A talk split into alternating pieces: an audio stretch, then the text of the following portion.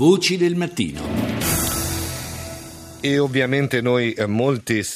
altri argomenti affrontiamo nel corso di questa nostra ora di trasmissione e iniziamo con uh, il nostro viaggio, iniziamo dalla Turchia dove tra voci di possibili attentati, inasprimento del conflitto con i curdi del PKK, pestaggi di giornalisti e censura della stampa, siamo alla vigilia delle elezioni anticipate che si terranno domani a soli cinque mesi dalle precedenti. La Turchia, lo ricordiamo, è un paese membro NATO candidato a entrare in Europa, cruciale quindi per la sorte del Medio Oriente, specialmente per la confinante Siria. Buongiorno a Carmela Giglio, che è la nostra inviata in Turchia. Carmela, buongiorno. Buongiorno, buongiorno, a te e agli ascoltatori di Radio 1 da Istanbul, da dove vi parlo con il collega Massimiliano Savino. Sì, il, il quadro che stavi tracciando corrisponde esattamente alla realtà. Eh, quello che sta per accadere e che accadrà nei prossimi eh, giorni, dopo questo voto di domani, eh, sarà cruciale non soltanto per il futuro di questo, eh, di questo Paese, ma per quello dell'intera regione, perché una Turchia a rischio eh, instabilità, una Turchia che si allontani sempre più dall'orizzonte europeo per seguire una, eh, una deriva autoritaria come di fatto è accaduto eh, e sta accadendo e le ultime eh, fatti in questo senso sono, sono di appena eh, pochi giorni fa, ecco, una Turchia del genere non solo avrebbe un effetto domino in tutta la, eh, in tutta la regione, ma toccherebbe da vicino eh, anche noi anche l'Europa, anche l'Unione Europea. Ricordiamo che questo è anche un paese eh, dove si trovano due milioni di eh, rifugiati scappati sì, dall'inferno sì, sì, siriano che premono alle porte dell'Unione. Quindi tu accennavi a questi fatti drammatici che hanno scandito questa campagna elettorale che di fatto eh, è cominciata la sera del 7 giugno. Eh, le elezioni del 7 giugno, per la prima volta in 13 anni, la Chepe, il partito di Erdogan, perse eh, quella maggioranza assoluta che gli aveva consentito fino ad allora eh, di avere mano libera ehm, nel Paese e, e anche eh, che aveva permesso a Erdogan nella prima fase eh, della sua leadership di riformare eh, profondamente eh, questo Paese. Eh, persa, la, eh, potere, persa, la, maggioranza assoluta, eh,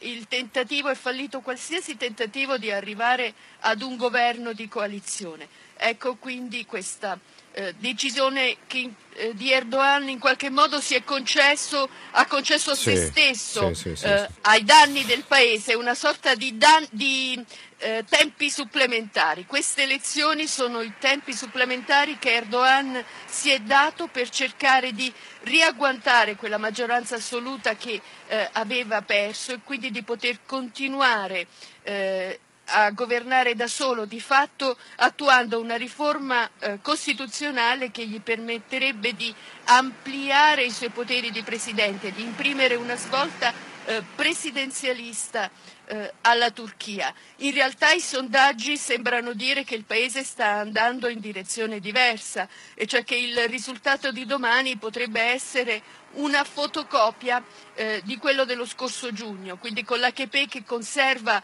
circa il 40% dei voti, quindi la maggioranza sì. relativa. Ricordiamo che il, lo zoccolo duro, la base elettorale del Partito della Giustizia e dello Sviluppo di Erdogan è nella, nella uh, Anatolia e con l'EDP, il partito cur, il filo curdo che eh, la volta scorsa, a giugno, per la prima volta ehm, arrivò eh, in Parlamento, eh, l'EDP dovrebbe presumibilmente riuscire a superare anche questa volta la soglia di sbarramento del, eh, del 10%, quindi a portare una eh, ottantina di deputati in Parlamento. Ecco, se questo quadro eh, che emerge dai sondaggi si dovesse eh, rivelare reale, in pratica domani sera la Turchia si ritroverebbe eh, esattamente eh, come eh, a giugno, con un quadro di grave instabilità politica in una situazione in cui eh, l'economia aveva, ha perso quella, quella spinta, ehm, eh, quello sviluppo, quel boom che aveva conosciuto negli anni scorsi, la, la disoccupazione sta crescendo, il quadro ehm, internazionale è sempre più eh, drammatico, complesso, con questa, certo. eh, esattamente con questa eh, vicinanza con eh, l'inferno siriano che per questo paese sta diventando una sorta di, di, di, di cancrena, possiamo dire, con le infiltrazioni eh, del califfato islamico, eh, gli attentati che si hanno scandito drammaticamente questi mesi, l'ultimo lo scorso 10 ottobre ad Ankara, nel, nella capitale, nel cuore del paese, ha fatto quasi eh, 100 morti. Eh, alt- l'altro grave elemento di instabilità è quello poi che, che tornerà inevitabilmente eh, a galla dopo questo voto, è quello del uh, rapporto con, um, con, i curdi. Dopo la rottura della tregua lo, stesso, lo scorso luglio, di fatto nel sud-est del paese è in corso una vera e propria guerra civile con la campagna